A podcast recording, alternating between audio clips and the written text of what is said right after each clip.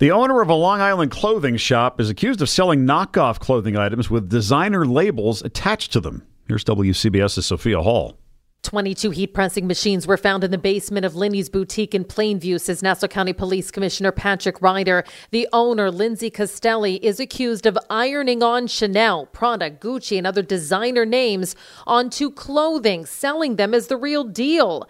But in reality, they were all fakes. They would take a hat, a $3 hat, a 50 cent item on the side here.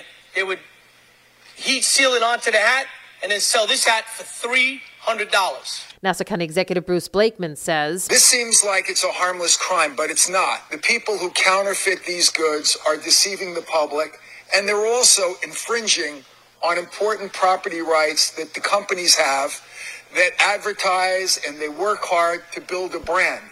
And basically, what's going on here is people are stealing that brand and then they're deceiving the public. Castelli of Smithtown is accused of selling the items in her store and online, and they were not hidden but clearly on display, says Ryder. To date, we took from Gucci over $4 million of counterfeit goods, Chanel, approximately $11 million of counterfeit goods, and Louis Vuitton, over $25 million of items was, were taken during the seizure of the store. On Long Island, Sophia Hall, WCBS News Radio 880. All star closer Kenley Jansen, we have a question. What's the best podcast of all time?